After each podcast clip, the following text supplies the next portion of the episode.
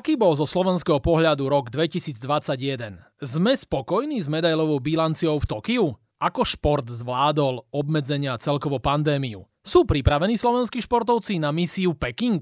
Čo plánuje SOSV v roku 2022? Ja sa volám Tomáčo a dnes vítam v olympijskom podcaste prezidenta Slovenského olympijského a športového výboru pána Antona Siekela. Anton, ahoj. Príjemný dobrý deň, ahoj. Ako sa máš? Tak aká je doba, no. Trošku uponáhľanie je koniec roka, takže aj tých povinností sa v kalendári nazromaždilo, ale nemôžem sa stiažovať. Robíme to, čo nás baví, takže v zásade dobre. No tak e, robíme to všetci najlepšie, ako vieme a my teda začneme Tokiom. Tam bolo najskôr veľa otáznikov, že či bude Olympiáda v Tokiu. Ako to nakoniec dopadlo z toho slovenského pohľadu? Ako sa to tebe pozdávalo? Čo hovoríš na olympijské hry v Tokiu? Ja som netajal názor, že som považoval celkovú prípravu olympijských hier v Tokiu za najlepšie zvládnutú a po tej organizačnej stránke my sme mali možnosť aj sa presvedčiť o tom, že olympijské hry v Tokiu mali všetky parametre na to, aby sa zapísali do histórie olympijských, moderných olympijských hier ako jedný najlepších vládnutých. Žiaľ, tá situácia, s ktorou nikto nemohol počítať, zmenila nielen naše plány, ale aj celosvetové a globálne podmienky v rámci športu a prejavilo sa to samozrejme aj na samotných olympijských hrách v Tokiu. Chcem povedať, že vysoko si hodnotím to, že slovenská výprava odcestovala aj vrátila sa zdravá, odcestovala najlepšie možne pripravená po tej našej stránke Slovenského olympijského športového výboru technicko-organizačnej celej, celej tej technickej prípravy, ktorá je vlastne na našich bedrách a vrátila sa aj s úspechmi, ktoré potešia každého športového fanušika a pre nás sú takou odmenou za našu prácu ako Slovenského olympijského športového výboru. A keby sme tie úspechy rozmenili na drobné, tak vlastne 4 medaily, bilancia bola 1-2-1. Dá sa povedať, že všetko sme čakali, možno od niekoho iného niečo viac, ale aj tak sa to vyrovnalo. Ale bolo tam jedno prekvapenie Rory Sabatini a golf. Áno, ja som to tiež sledoval ráno, keď som sa zobudil, tak som nechcel veriť tomu, čo mám možnosť vidieť e, na televíznej obrazovke. Ale toto je šport, preto je šport úžasný, preto, lebo nič nie je vopred dohodnuté, nič nie je vopred isté a sa situácia, a na, práve na golfovom turnaji to bolo krásne vidno, sa môže veľmi rýchlo zmeniť a tak to platí aj v iných športoch. Niektorí favoriti neúspeli, niektorí zase naopak príjemne prekvapili a Rory v rámci Slovenska bol veľmi, veľmi príjemným prekvapením. Áno, a ty hrávaš golf? Ja zatiaľ nehrávam golf, aj keď e, sa pohybujem okolo golfu a tento šport mám rád. Možno ma to ešte iba čaká, ale ešte sa cítim, že som možno ešte nedorastol do toho obdobia, aby som ho začal hrať. Áno, ja mám podobný názor, ale ja som tento jeden rok práve hral so Zuzkou Kamasovou, ona ma učila a trochu som aj rozumel tomu, že čo ten Rory predviedol a to bol naozaj fantastický zážitok, že ani by sme si to nemysleli v takom najlepšom sne, že môžeme takto prežívať golfový turnaj olimpijský. Aj vďaka Zuzke, ale aj vďaka Rorymu, s ktorým som sa tiež rozprával, sa mi rozšíril ten, ten teoretický obzor v rámci golfu, takže už viem ďaleko viac, ale to sa nedá nahradiť uh, tréningom, takže dávam si taký vnútorný záväzok, aj samotnému Rorymu som to slúbil, že si golf vyskúšam a že je to pre mňa taký nový challenge. Tak čakali sme možno viacej v tom Tokiu od atletov, lebo atletika je kráľovna športov. Máme tam aj talenty ako Ema Zapletálová, ale aj Janko Volko je veľmi šikovný. Možno niektorí ľudia si myslí, že Matej Todt má doniesť kov. Musíme povedať na rovinu, že Tokio a celkovo aj oni to mali v Sapore, nie? No. chodci, tak to bolo také zložitejšie však. Ja chápem každého športového fanúšika, že má veľké očakávania, lebo tak to aj patrí fanúšikovia a ich majú mať a naši športovci robia maximum, aby ich potešili, ale my čo sa športe pohybujeme, tak veľmi dobre vieme, aká je ťažká konkurencia. A nielen v atletike, všeobecne vo vrcholovom športe a preto veľký obdiv a aj rešpekt pred našimi športovcami, že dokážu vybojovať už samotnú účasť na olympijských hrách. To naozaj nie je za odmenu alebo na výlet, ale predchádza tomu tvrdá drina a potom držíme peste na to, aby sa im podarilo dobré výsledky. Niekedy to vyjde, niekedy žiaľ nie, ale preto hovorím, netreba sa vzdávať a myslím si, že ani slovenská atletika nesklamala, neurobila hambu. Spomínal si, že tam máme takú novú vlnu športovcov, do ktorých môžeme do budúcna očakávať významné úspechy a verím tomu, že aj na ďalších olympijských hrách alebo aj iných podujatiach, vrcholových podujatiach atletických sa ukážu. Takže nedá sa povedať, že by ťa niekto sklamal v Tokiu svojim výkonom?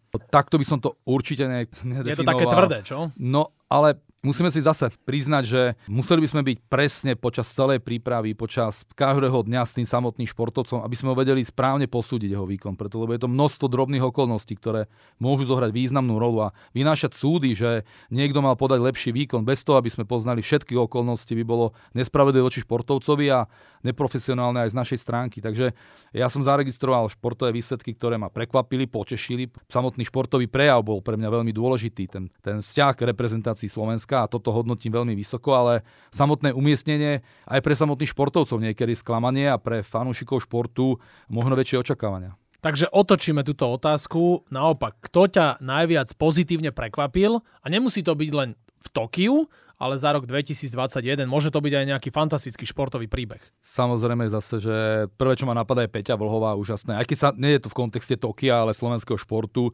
Rovnako vysoký trend stále má Peťo Sagan, aj keď teraz už nie je to také jednoduché pre neho vyťaziť v každej etape, ktorú sledujeme.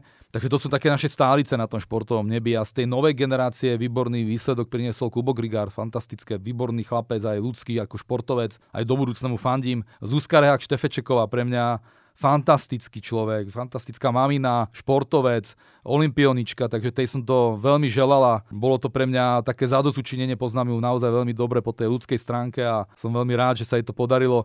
Tých športovcov by som mohla menovať ďaleko viac, ten zoznam je ďaleko dlhší ako tých pár mien, ktoré som teraz spomenul a mnohí možno ani nemali také významné umiestnenia ako samotný fakt, že v tých ťažkých podmienkach, ktoré sme mali v roku 2021, športovali, tvrdo dreli a ja im prajem, aby tie ďalšie roky im priniesli aj vyššie športové úspechy. Nám na tých olympiádach chýbajú, keď hovoríme o tých letných, kolektívne športy. Letné, palubové, basketbal, volejbal, hádzaná. Naposledy sme mali tri kolektívy v Sydney v roku 2000. Tam bol futbal, basketbalistky a boli tam ešte aj vodní polisti. Prečo máme tak málo kolektívov na olympijských hrách, že aj hokejisti smerom do Pekingu sa prebojovali cez ťažkú kvalifikáciu? Kolektívne športy sú veľmi, veľmi dôležitou súčasťou vôbec športu ako takého organizovaného súťažného športu, ale viem si predstaviť a prax to aj ukazuje, že častokrát aj za pomoci a výraznej pomoci rodičov, talentu, individuality sa dá presadiť aj vo vrcholovom športe práve cestou takého výborného príbehu, kedy zapadnú všetky okolnosti do seba. To je príklad aj Peťa Sagana, aj spomínanej Peti Vlhovej. Takže tuto vieme ešte nejak kompenzovať, ten nedostatok systémovosti, ale kolektívne športy nastavujú naozaj také objektívne zrkadlo toho, akým spôsobom riadíme šport dlhodobé súťaže v kolektívnych športoch sú náročné, sú závislé od toho, aby boli systematicky vedené, aj po tej trénerskej báze, po tej metodickej, aby sa čerpalo zo skúseností z okolitých krajín, z tých, ktoré vedú a tvoria takú špičku v danom športe. A toto nám chýba a častokrát je to spôsobené aj nejasnou legislatívou. Všetci vieme o probléme, ktorý z roka na rok ťaží vlastne kolektívne športy a to je zdaňovanie samotných športovcov. Je to séria faktorov, ktoré síce poznáme, ale stále nie sme dostatočne schopní a dobre pripravení na to, aby sme ich vyriešili. Je to veľmi ťažké, uvedomujem si to, ale keď budem teraz veľmi úprimný, tak ten môj pohľad do budúcna mi nedáva príliš veľa priestoru na optimizmus. Prechádzali sme ťažkým obdobím, tak to bude ešte ťažšie z pohľadu kolektívnych športov.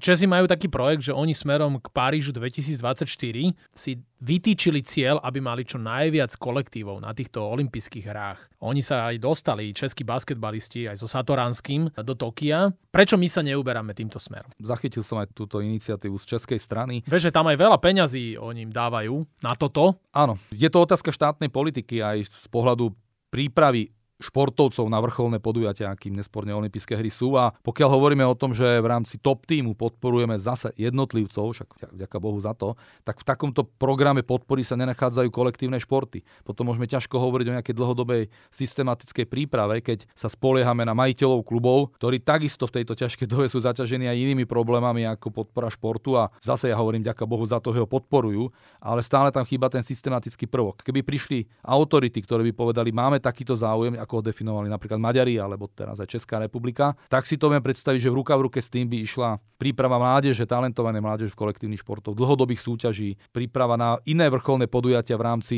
olympijského cyklu, kde by sa naši športovci mohli začať presadzovať a môže to vyvrcholiť aj tým, že sa môžu reálne uchádzať o olympijské hry v Paríži alebo ďalšie, ale zatiaľ tomu nič nenasvedčuje.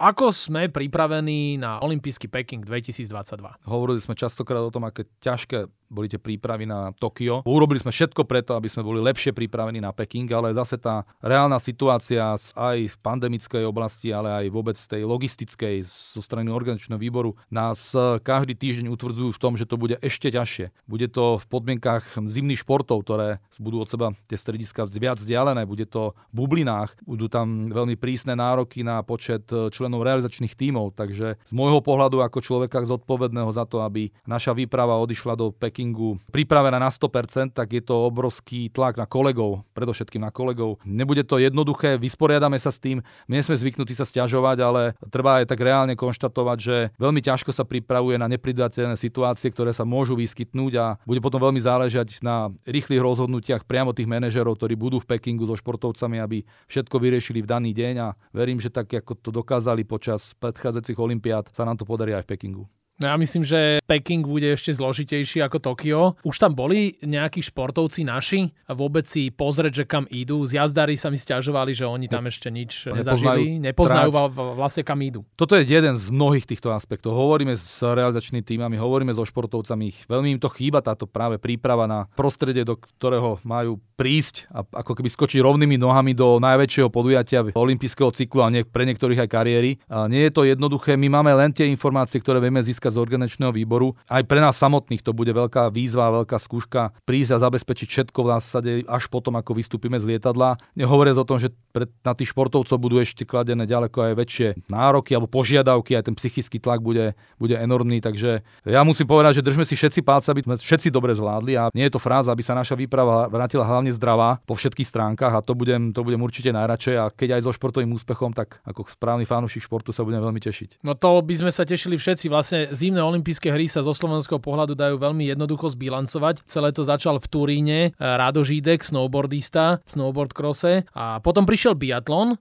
nielen Palo Hurajt, ale najmä Anastázia Kuzminová, trojnásobná olimpijská šampiónka. Sú u nás momentálne športovci, ak teda nepočítame Petru Vlhovú, ktorí vôbec môžu získať v Pekingu medaily? Bolo by zase veľmi nesprávne takto generalizovať. Vieme, aká je veľmi silná tá špička, vieme, aká je veľmi silná konkurencia a tie podmienky budú komplikované. Naša príprava našich športovcov prebieha v nejakých reáliách, takže nebuďme naivní, ale zadefinovať, že naši športovci nemajú šancu aj na veľké umiestnenia, to by sme popreli napríklad aj samotného Rada Žitka, z, ktorý takisto veľmi prekvapil. Áno, veď pamätáš si, že on prvú jazdu, kto bol pán Chmelár, to videl ešte vtedajší, tvoj predchodca. A on išiel a, pre zlato, takže a, to bolo... A on, on povedal, že páne Bože, že kto je tento pretekár, ale mal opravnú jazdu a potom Áno. naozaj z toho mohol byť aj najcenejší kov. Pamätám si to a preto na tomto príklade chcem zdokumentovať, že tú šancu má každý športovec, ktorý prichádza na štart. Je tá konkurencia silná, ale ja si myslím, že napríklad aj Klaudia Medlová určite neprichádza na olympijské hry iba sa zúčastniť alebo iba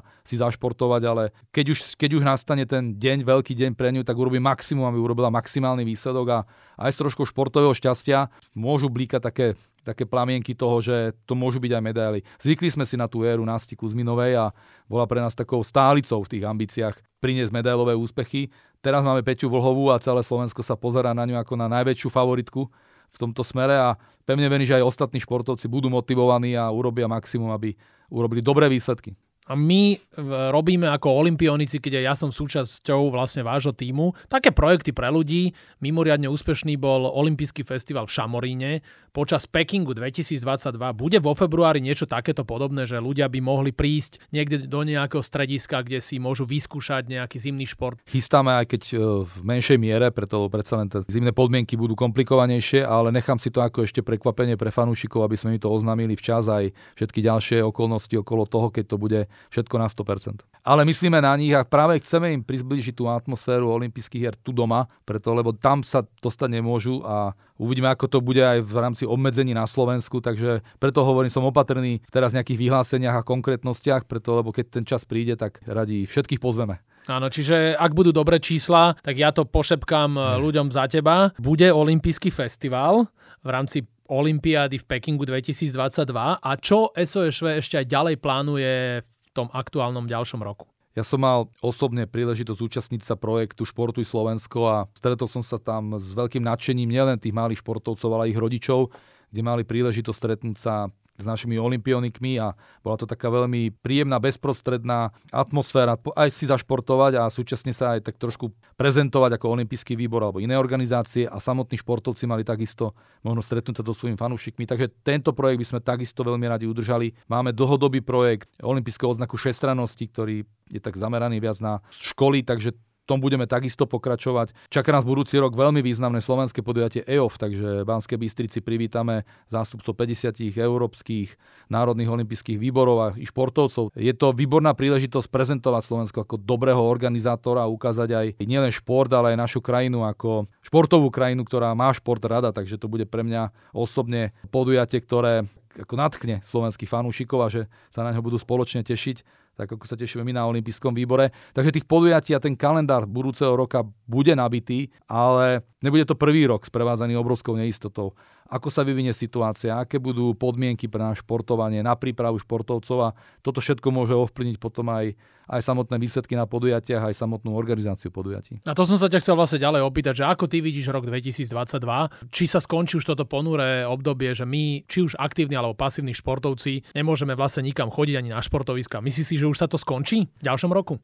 Športovom svete športovci hodnotia isté okolnosti ako výzvy, vysporiadať sa s tým v rámci tréningového procesu, v rámci, v rámci svojich športových súperov, keď sa niekomu darí, tak chcú byť lepší a motivuje ich to, ale toto je malinko odlišná situácia. Ja si nezastieram oči pred tým, že už častokrát samotní tréneri alebo aj ľudia, ktorí pracujú v športe, sa stávajú zúfalými, preto lebo tá neistota, tie podmienky na športovanie na Slovensku sa naozaj nezlepšujú a budeme hovoriť o tomto roku ako roku, ktorý bol ťažký, tak ten budúci nebude o nič ľahší. Takže je to, je to, veľmi, je to veľmi komplikované a nechcem teraz hľadať ani nejakých zodpovedných za tento stav, preto lebo to nie je o osobnostiach, o jednotlivcoch, ale musíme si naozaj sadnúť za ten spoločný stôl a hľadať tie riešenia tak, aby sa nám podarilo čo najskôr rozhýbať mládež a deti a a dostať ich naspäť e, do súťažného športu, pretože nám budú za pár rokov veľmi chýbať a ten výpadok pocítime nielen na vrcholných podujatiach, tam určite áno, ale myslím si, že aj ako krajina aj v iných aspektoch.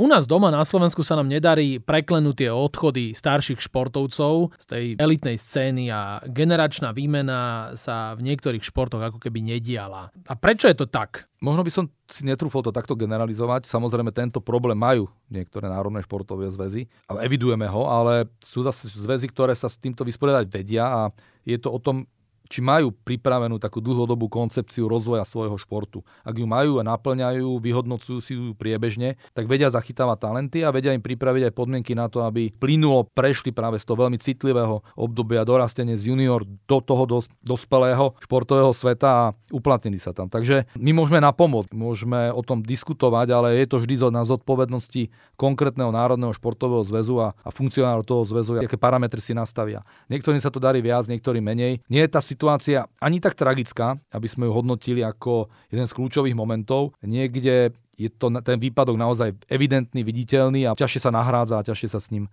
vysporadúva. Čiže máme my tu na Slovensku systém výchovy športovcov, aj to, čo ty hovoríš, ten juniorský dorastenecký vek, keď nám tie deti sa ako keby stratili, oni sa nezapoja potom do toho vrcholového športu a produkujú povedzme športové školy e, budúcich reprezentantov a máme tu dostatočnú infraštruktúru. Vieš, že keď teraz sa pozrieš, že tam, kde my sme hrávali ako deti, futbal, hokej, tak sú auta. Na všetko, čo si teraz spomenul, môžem odpovedať jedným slovom nie. Nemáme dobrú infraštruktúru, nemáme dobrú metodiku prípravy vôbec mladých športovcov na, so vzdelávaním. Toto sú práve tie dlhodobé bolačky, ktorý, ktorými trpí slovenský šport a my sa potom tešíme a trošku si tak aj tak hladkáme to ego, že super výsledok urobil Peťo Sagan, ale on nemá so slovenským športom skoro nič spoločné. Áno, že to sú také zjavy. Bo... Sagan a Petra Vlhová. Áno, nás sa Kuzmila. Môžeme byť radi, že sme nepokazili niečo na ich športovej kariére a nemôžeme si pripisovať zásluhy na, na ich športovom progrese. Máme tu napríklad Adama a Andreasa Žampu, ktorí si prešli touto cestou veľmi tvrdo a tvrdých podmienkach pracovali na to, aby sa uplatnili, ale očakávať, že je možné nahradiť Veroniku Velezuzulovú a Peťu Volhovú rýchlo a jednoducho v rámci slovenského lyžovania. Andreasa a Adama, alebo Nastiu Kuzminovú a Paju a Ivonu Fialkové, to vôbec nie je jednoduché a oni majú byť motivátorom tej mládeže a takým tým svetlom, za ktorými sa mladí chcú strhnúť a chcú ten šport robiť, ale tých faktorov je potom ďaleko viac. A teraz nehovorím naozaj iba o tejto pandemickej dobe, ale o tej športovej infraštruktúre, o tých motivačných prvkoch, o tej profesionálnej príprave, o, o spojení so vzdelávaním, ktorá je proste nevyhnutná, lebo potom to necháme na rodičov, na ich entuziasme. Samozrejme pomôžeme tým športom športovcom, keď už je to skoro isté, že majú, sú významné aj v tej medzinárodnej úrovni, ale z pohľadu našej krajiny a ich zásluh, tak tam by som bol veľmi opatrný v hodnotení, ako sme systematicky pripravili našu elitu. Keď ty vravíš o tom vzdelávaní, mne Nadia Bendová, trenerka Janka Volka, raz povedala, že a čo my tu chceme vychovávať, e, ako my chceme deti podchytiť v rámci športu, keď na prvom stupni nemáme fundovaných telocvikárov. Vieš, tá pani učiteľka im niečo vysvetľuje, tam si podcvičkajú a aj tak majú polovicu z tej 45 minútovky triednickú hodinu. Je to veľká mozaika, ty si spomenul jednu čriepku v tej mozaike a to je príprava tých pedagógov na to, aby vedeli učiť telesnú výchovu. Ďalší môže povedať, majú kde učiť, máme pripravené telocvične, vybavenie tie telocvične. Ďalší môže povedať, dobre, keď ich aj budeme už učiť, ale čo s nimi potom ďalej, ako ich motivovať, aby pri športe ostali. A každý z týchto aspektov je dôležitý, ale výsledok sa dosiahne len vtedy, keď si dáme na stôl úplne všetky a začneme ich spájať. Takže kvalifikovaní učiteľia bez telocvičí nám budú na nič, s prázdnymi telocvičami bez detí nám budú takisto na nič. Takže my máme definované tieto otázky, ale aj tu taká dlhodobá neschopnosť prijať možno aj istú odvahu a povedať si, tak už koniec tých teórií, ale zaveďme ďalšiu hodinu telesnej výchovy, zaveďme dlhodobý program opravy a rekonštrukcie školských telocviční na nejaké obdobie, zadefinované vopred a poďme sa pustiť touto cestou a priniesie výsledky. Len stále tak prešlapujeme na tej štartovacej čiare a, a nám v športovom hnutí chýba taký jasný strategický plán na tie ďalšie roky. No a kto má toto celé urobiť? Však to má na starosti ministerstvo školstva, vedy, výskumu a športu. Nie? Tak ten by mal povedať, že v poriadku, ideme systematicky pracovať, tak toto všetko, čo si ty spomenul, tak ideme robiť. Isté kroky sa aj robia aj z úradu plnomocnica vlády pre mládež a šport, aj z úradu štátneho tajomníka pre šport. Máme tu inštitúciu FON podporu športu, takže nie je to zase, aby moje slova boli pochopené správne, že nechcem iba kritizovať a hovoriť, že nič nerobíme. Možno len tá dynamika tej našej práce je pomalšia, ako si to žiada doba. Takže aj my na Slovenskom olympijskom športovom výbore sme pripravili materiál, ktorý hovorí o vízii a stratégii športu do roku 2030. Chceme o nej diskutovať, aj diskutujeme a aj aplikujeme poznatky veľmi širokého spektra účastníkov v športovom hnutí, tak aby tento ucelený materiál poskytol nejaké riešenia na to, čo robiť v ďalších rokoch, aby sme nesedeli a nečakali, že nás niečo spasí za nás. To sa určite nestane, ale veľmi dôležité je začať tým, že by tu mala vzniknúť taká spoločenská objednávka podpory športu, aby ľudia chceli podporovať šport, aby chápali jeho dôležitosť v rámci celej krajiny, že to nie je iba o tých úspechoch, o ktorých sme tu teraz hovorili, o olympijských hrách, o peti, ale je to o tom, že ľudia budú zdravší, budú mať menšie náklady na, na zdravotnú starostlivosť, že budú vytvárať si isté sociálne väzby v rámci mladých kolektívov, že tu budú poskytnuté iné vzory ako možno nejaké uniformy a, a čierne čižmy. Takže toto všetko prináša šport a ak si ľudia uvedomia, že áno, možno ten šport nemám rád tak, aby som ho sledoval v televízii, ale idem si zabicyklovať, idem si zahrať so synom futbal, vnímam ho vo svojom okolí, tak vtedy je tá spoločenská objednávka tak silná, že akákoľvek vláda, ktorá v tejto krajine bude po voľbách, tak ho bere ako vážnu agendu, bude sa mu vážne venovať a bude mu dávať aj prioritu. Áno, to si vlastne pekne povedal, že išli by sme podľa tej kalokagaty, aby bola rovnováha aj tela, aj duše. My sme hovorili o tom vzdelávaní a keď sa bavíme o tej mládeži, tak ja som bol tiež súčasťou takéhoto fantastického projektu, ktorý ty si spomínal, Olympijský odznak všestranosti a to bolo v spolupráci aj s ministerstvom školstva, školský šport, fantastický projekt. A je aspoň toto trošku taká malá cesta, taká iskierka, že niečo sa robí, Áno. lebo zapojilo sa do toho veľa škôl, veľa detí z celého Slovenska, mali sme veľkolepé finále, toto aj bude pokračovať. Toto je možno aj také nové a modernejšie zadefinovanie úloh Slovenského olympijského športového výboru. My nesme iba tí, ktorí pripravujú našu výpravu na olympijské hry ale sme tí, ktorí vytvárajú podmienky pre šport a ktorí komunikujú v rámci celého športového hnutia. A pre nás je úplne existenčne dôležité zachytiť ten šport práve na prvom stupni základných škôl. Práve deti, keď sa dostávajú do, prvýkrát do kolektívu, keď sa stretávajú so športom, so súťažným športom, zachytiť ich práve takouto formou, ako je Olympijský označ všestrannosti, aj v spolupráci s Národným športovým centrom, s ministerstvom školstva, vedy, výskumu a športu je podľa mňa tá najlepšia cesta na to, aby sme ich potom vo športe udržali a aby mohli možno čiastočne aj motivovať vlastných rodičov tomu, že pome na korčule na hrádzu alebo pome si niekde spolu zašportovať pracovať a to sa nám môže prejaviť. Nečakajme tie výsledky za rok, za dva, lebo príliš veľa času sme zanedbali, ale keď toto nespravíme, tak môžeme iba snívať o tom, že budeme budovať nejakú podporu infraštruktúrnych projektov. Pre koho? Nebude mať na nich kto športovať. Mne sa veľmi páčil tento olimpijský odznak všestrannosti a potom som si vlastne uvedomil, že my sme mali odznaky zdatnosti a my sme ich robili len tak, lebo sme sa radi porovnávali medzi sebou. Nás bolo veľa, všetci sme športovali, iné cesty neboli. Buď štúdium alebo šport. Vlastne som si celé to uvedomil, že to je absurdná situácia, že my musíme deťom robiť ako keby event, ako keby športovú akciu, športovú sériu pretekov, aby sa oni do tohto vlastne zapojili. Presne tak, ja si pamätám takisto, že ja som mal bronzový oznak všestrannosti, tak sa to volalo a bol som z toho nešťastný, sklamaný, preto moji kamaráti boli, boli lepší. strieborní boli, hey, aj zlatí. Takže, takže vtedy neboli potrebné rozličné motivačné programy pre deti, práve naopak. Častokrát nás rodičia hnali od športu už domov, aby sme si stihli spraviť úlohy. Ale doba je iná, musíme sa s tým vysporiadať a priznať si to, že dneska majú tie deti viac príležitostí na iné formy zábavy, tablety, telefóny, videohry, to za našich čias nebolo a o to sa viac musíme snažiť presvedčiť, že nič nenahradí ten pocit, keď e, si môže ísť partia zašportovať a popri tom sa porozprávať a naučiť sa vlastne aj to, že aj prehrať, aj vyhrať sú isté signály pre tú psychiku toho dieťaťa. Lepšie ako videohra, kde má 5 životov a nezáleží mu na tom, že zrovna teraz sa mu nepodarilo, tak si to vymaže, hraje pod nejakým pseudonikom, takže ani sa nejak neprezentuje, ale je to jednoduchšie, pohodlnejšie, ale pre krajinu nedobré. Vidím, že ty máš veľké skúsenosti, asi aj ty hráš doma nejaké hry, nie? Ja som na, nebol našťastie tohoto fanúšikom, ale musel som sa veľa, veľa e, naučiť, ako komunikovať s mládežou, alebo ako komunikovať práve s deťmi v takom veku, kedy sú pod tlakom týchto moderných metód zábavy a ponúknuť im alternatívu, ktorá bude pre nich rovnako zaujímavá a atraktívna, ale bude spojená so športom.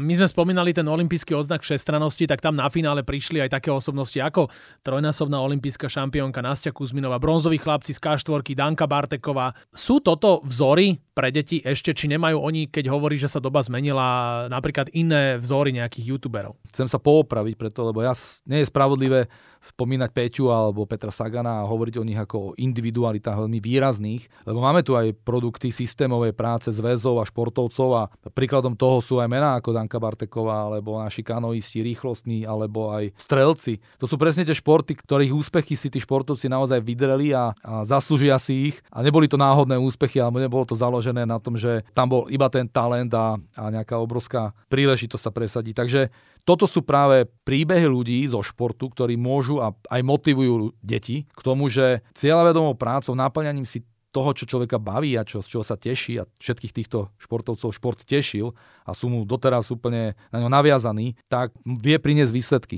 Byť pohodlný, obchádzať tú cestu, hľadať nejaké ľahšie alternatívy je na prvý pohľad pohodlnejšie, ale nikto slávny sa nestal slávnym športovcom preto, lebo na tréningu bol menej, alebo snažil sa to nejako, nejako si uľahčiť. Práve naopak, tí najlepší boli tí, ktorí najviac dreli a to potom má šancu myslieť aj na ten najväčší úspech. Áno, najviac zdreli, ale najviac aj trpeli. Potom je ďalšia otázka, či súčasná generácia vôbec má tú schopnosť trpieť, lebo tie deti, ktoré robia šport tak veľa, to robí preto, že rodičia ich tomu nútia, tí rodičia majú peniaze, majú ten komfort. To ja vidím na mladých. Oni nechcú až toľko trpieť. Áno, je iná doba. My sme možno v našom veku športovali viac a nebrali sme to, že trpíme, preto lebo pre nás to bola zábava. Uznávam aj tento aspekt, je to často taký syndrom nenaplnených snov rodiča, že si to potom presadzuje na deti, ktorých ten šport až tak nebaví, ale chodia na tréningy, lebo máme máme zaplateného tenisového trénera a je to potrebné. Toto tak je, to tak bude a toto, toto nezmeníme. Našou úlohou je urobiť skôr viac pre tú masu, nie pre takto individuálne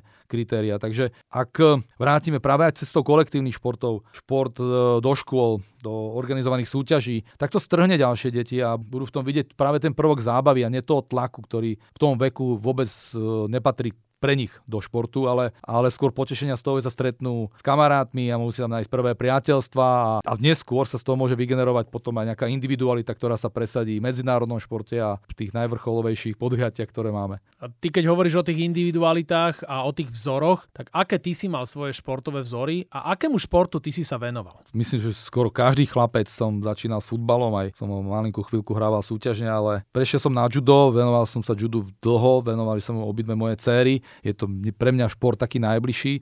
Ale my sme žili v dobe, kedy sme športovali, jak by som to povedal, všetko, čo, čomu sme sa dostali. Takže ja som presvedčený, že keby som sa dostal k házanej, tak budem robiť házanú, preto na to bola príležitosť. Takže nevyberali sme si šport podľa toho, ktorý nás najviac zaujal, ale kvôli tomu, že bol dostupný a že bol, že bol prvý, že bol skôr ako tie ďalšie. A popri tom sme robili všetko, všetko iné. Hrávali sme v zime hokej, v lete hokejbal, naháňali sme sa, robili sme v úvodzovkách gymnastiku pri tých smetiakoch, takže brali sme šport ako formu zábavy, formu takého spoločenského, v úvodzovkách spoločenského, všetky boli deti, e, vyžitia a mnohí z nás ho robili potom aj súťažne a Hej, a potom tá úzka špička sa dostala úplne na, spomeniem, fantastické úspechy našich hokejistov, ktorí sa uplatnili v NHL, však to nie je jednoduché.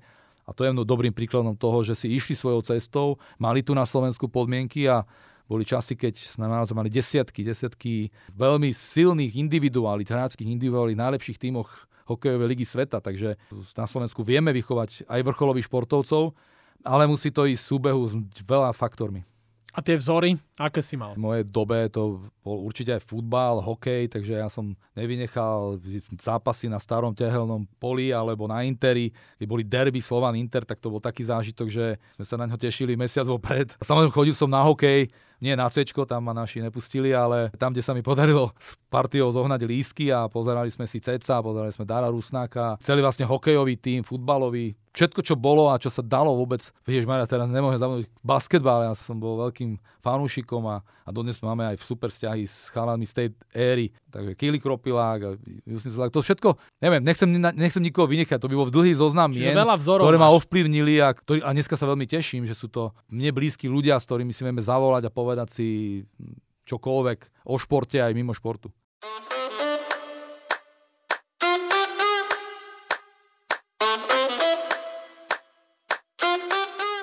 Olympijský podcast sa nám pomaly končí a tak ako sa končí aj rok 2021, my ideme na posledné dve rubriky. Anton, prvou je rýchla desiatka. Čo najrýchlejšia bez rozmýšľania ti budem hovoriť dvojice slov a ty mi povieš, že ktoré je pre teba najlepšie to slovo, ktoré ti je najbližšie. Oh. Čiže keď hovoríš o tom derby zápase Slovan-Inter, keby som ti povedal Slovan alebo Inter, čo by si povedal? Inter. Výborne. Jednoduché pravidlá, dúfam, že som ich pochopil. Dobre, dobre. Tak rýchla desiatka. Janko Hraško alebo Červená čiapočka? Červená čiapočka. Beethoven alebo ACDC? Beethoven.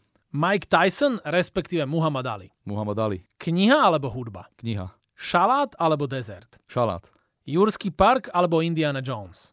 Jurský park. Zjazdové lyžovanie alebo biatlon? Zjazdové lyžovanie. Modelka alebo spevačka? Spevačka. E-bike alebo motorka? E-bike. Santa Claus alebo Ježiško? Ježiško. A toto teraz... To bolo 10? Áno, to bolo 10, no. Poslúchal si? A Ježiško ti donesol nejaké darčeky? My máme nastavené v rodine už dlhé roky tak, že keď sa chceme obdarovať, nečakáme na nejaký deň v roku, na narodeniny na Ježiška. Ale je to samozrejme príjemné, je to súčasť Vianoc a hlavne aj pre naše vnúčata, ktoré už dnes máme, je, to vec na ktorú sa všetci tešíme a oni asi najviac. Takže aj u nás bol Ježiško.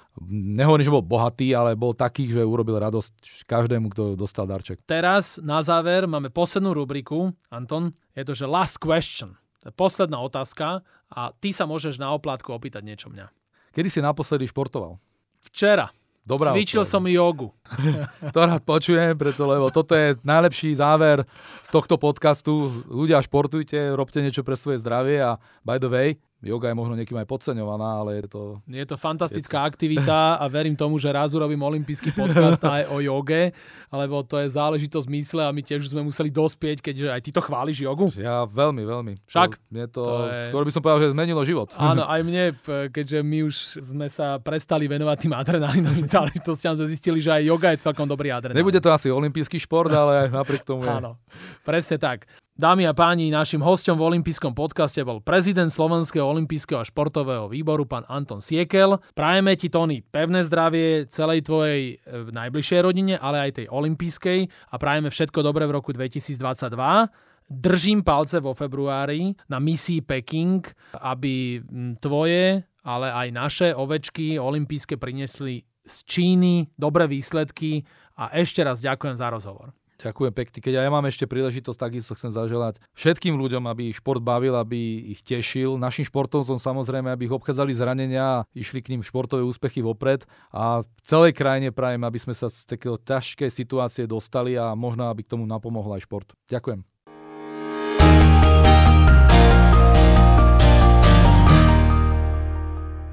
Tak dúfam, že sa vám tento olympijský podcast páčil. Prihláste sa na jeho odoberanie vo svojej mobilnej podcastovej aplikácii na platformách Google Podcasty, Apple Podcasty a Spotify. Všetky olympijské podcasty nájdete aj na www.olympic.sk lomka podcasty. Teším sa na vás v ďalšom podcaste, pozdravuje Tomáčo, prajem všetko dobré, športu zdar, počúvajte nás aj naďalej. Olympijský podcast vám prináša exkluzívny partner Slovenského olympijského a športového výboru, spoločnosť Typos. Generálni partneri Toyota a 4F. Hlavní partneri Bila, SPP, CZ Slovakia, Allianz a partneri Matador a Štrabak.